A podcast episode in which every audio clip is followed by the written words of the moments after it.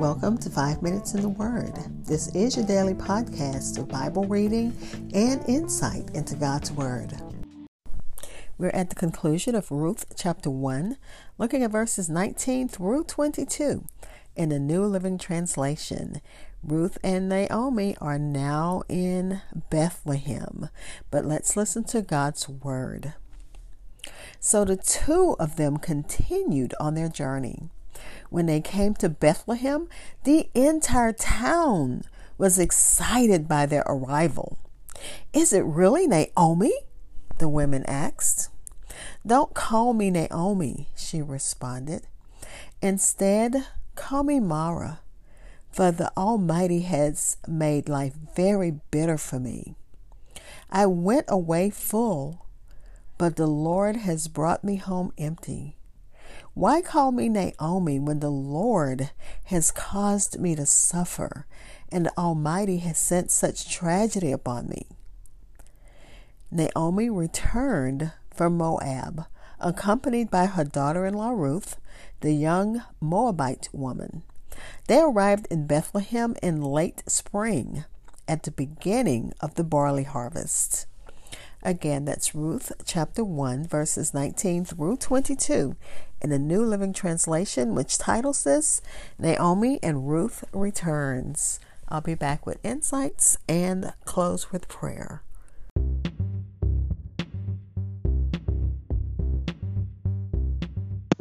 This is Hope Scott. I am your host of Five Minutes in the Word, a daily podcast which spends a few minutes exploring God's Word.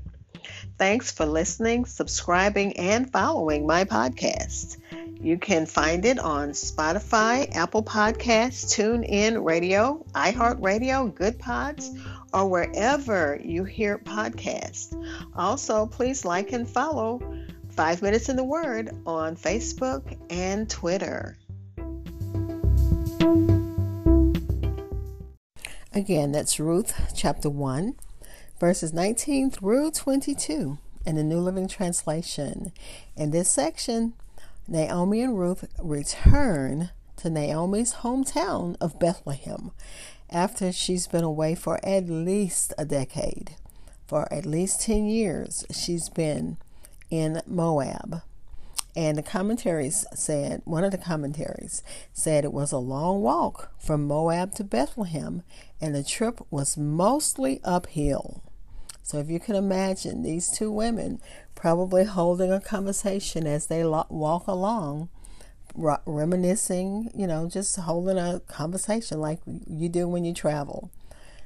And the trip mostly uphill. So it was a long trip for them.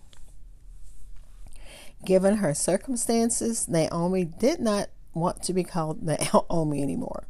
She said, Don't call me Naomi, call me Mara. Naomi means, uh, signifies pleasant, but all my pleasant things are laid waste.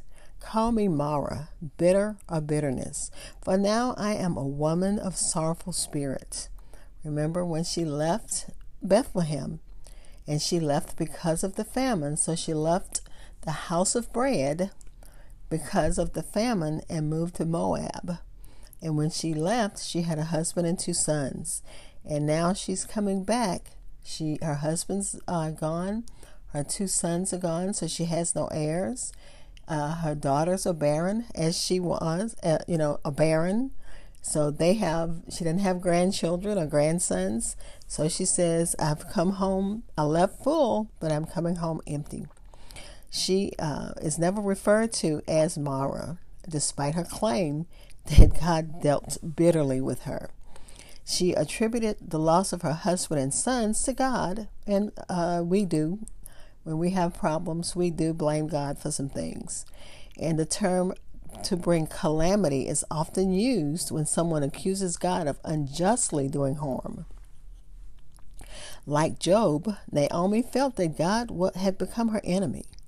However, just as with Job, who we, the book we just finished studying, Naomi's tragedy was part of a larger series of events that re- result in God's blessing. And remember, from her lineage, comes Christ, comes King David and Christ. Ruth's uh, non Israelite ethnicity is emphasized throughout the book. Foreigners were generally excluded from worship and were often viewed as enemies. And remember, Moab is their enemy. They uh, one of the commentaries said uh, they fought often, and uh, Israel generally won the battles, but they fought often. There were um, even separate laws for dealing financially with foreigners. And against this background, backdrop, the story of the Moabite widow receiving God's favor and being included in the uh, line of David is remarkable. And again, like um, I'm thinking, I, I don't know if I got it from Matthew Henry or which of my uh, commentaries, but just like uh, Job, where God had a larger uh, series of events that would result in blessing, so is true with Ruth and Naomi. The chapters end contrast with its opening setting, the opening setting of a famine. Um, Naomi left Bethlehem with her husband and sons because of a famine. Now she returns with Ruth at a time of harvest when food would be plentiful. And they came uh, at the right time, the beginning of the barley harvest, which is the first of their harvest and then wheat would follow. And Naomi now sees with her own eyes the truth of what she'd heard while she was in Moab that the Lord had visited uh, his people and he was giving them bread. And Ruth could see this good land in the best state and now had the opportunity to provide for them the, for the winter. So because she they came at the right time, they were going to have uh, help and the food that they needed for the winter. Our times are in God's hand, both the events and the time of them, and we have to keep that in mind. God isn't asleep. He sees everything that's going on. Let's pray. Father, as we study your word, make us aware of the power of our words we read that Ruth told her mother in law that she would not leave her, that she wanted to go wherever she went. She says, and I'm going to read it from the word it says, Don't ask me to leave you or turn back. Wherever you go, I'll go. Wherever you live, I will live. Your people will be my people, and your God will be my God. And because of her declaration that she would um, stay with her mother in law, because of her bold, eloquent statement of her faith. She is part of the lineage of our Savior, and we thank you for that, Father. Uh, God, that the seasons that we're in right now is a season of frustration. And God, we ask humbly that uh, the season is over. Uh, please guard our tongues, but let us speak life so that um, our life is changed for the best. In the name of Jesus, we declare that everything in this season that you bring us through, that you too, you will bring us through.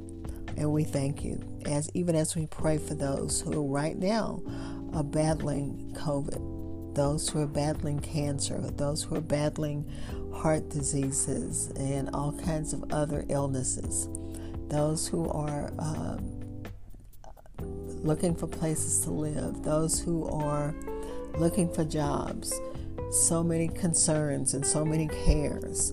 God, we know that we serve a God who, like um, the commentary said, uh, the things that happen in our lives is a part of a larger series of events that will result in your blessings. And we thank you for blessings.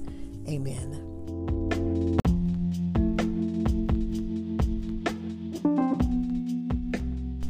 Thank you for spending time in God's Word with me. Be blessed.